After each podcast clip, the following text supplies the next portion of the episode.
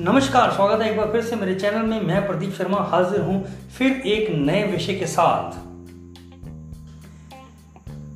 क्या आपके साथ कभी ऐसा हुआ है कि फैसला लेते वक्त इस उलझन में फंसे हों कि आखिर दिल की सुने या दिमाग की? जी हाँ मामला चाहे रिश्तों में चुनाव का हो या करियर के चुनाव का, मामला चाहे खाने पीने का हो या खरीदारी करने का अक्सर हम इस दुविधा में रहते हैं कि आखिर दिल की माने या दिमाग की?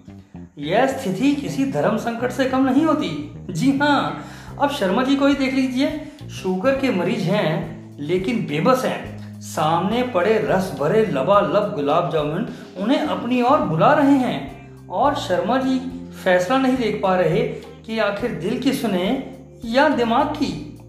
एक तरफ़ दिल कह रहा है, आगे बढ़ो। और अपनी प्यास बुझाओ।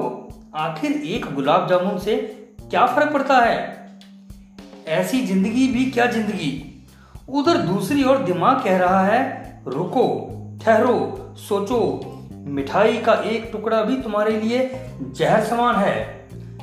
अब आप शर्मा जी की जगह होते तो क्या करते? यह तो आपका निजी मामला है, परंतु एक बात तो पक्की है कि यह दिमाग हमें सोचने और फैसला लेने के लिए ही मिला है। तो अगली बार फैसला लेते समय एक बार दिमाग से ज़रूर पूछ लीजिएगा, ताकि बाद में अपने आप से कोई शिकायत ना रहे कि दिल है कि मानता ही नहीं। और हाँ जाते जाते एक राज की बात बता देता हूँ।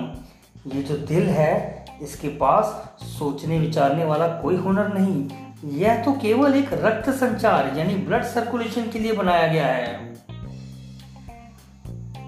सुनने के लिए धन्यवाद। अगले एपिसोड में फिर मिलेंगे। नमस्कार आदाब सत श्रीकाल